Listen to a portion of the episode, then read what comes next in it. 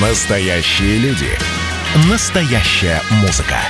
Настоящие новости.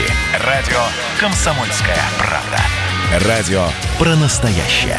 97,2 FM.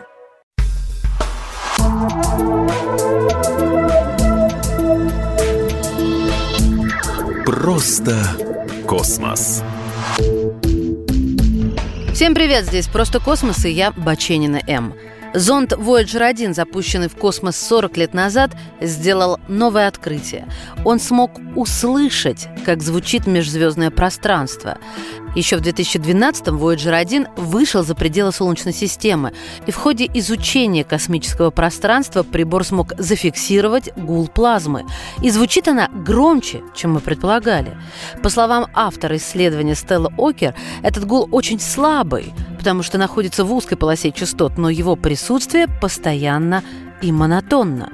Она объяснила, что в межзвездном пространстве влияние солнечного ветра сведено к минимуму, однако мощные коронарные выбросы Солнца можно слышать в монотонном плазменном шуме. Столько лет прошло, холод жжет груди Эй, земля, алло, я Voyager один Выходи на связь, срочно выходи Напомнить историю героев науки и даже знаменитой песни «Дело чести». Voyager 1 и его близнец Voyager 2 стали вечными космическими странниками. Хотя их запланированный срок работоспособности составлял 38 лет и истек еще в 2015 году, аппараты продолжают функционировать. Энергию оба получают от генераторов, которые работают на Плутонии-238. Voyager 2 запустили в космос раньше близнеца 20 августа 1977 а Voyager 1 отправился туда туда только в сентябре того же года. Оба аппарата были абсолютно идентичными, но для второго запущенного зонда предусматривалась более короткая программа. Пролетев мимо Юпитера и Сатурна, зонд должен был направиться к краю Солнечной системы. С задачей он справился и впервые в истории передал на Землю детальные снимки этих планет. В 2012-м Voyager 1 достиг края гелиосферы, и ученые узнали – как далеко эта граница находится от Солнца. А Voyager 2, достигнув Сатурна, направился к Урану и Нептуну, совершив единственный в истории близкий полет около них.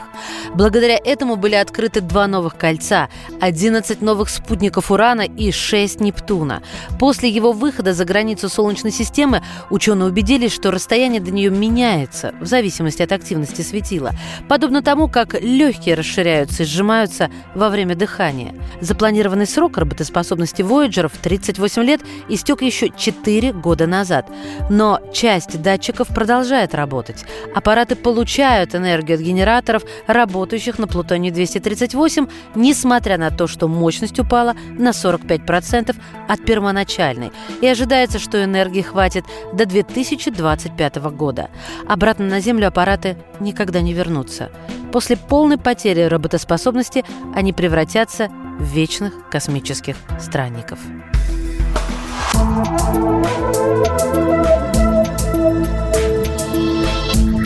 Просто космос.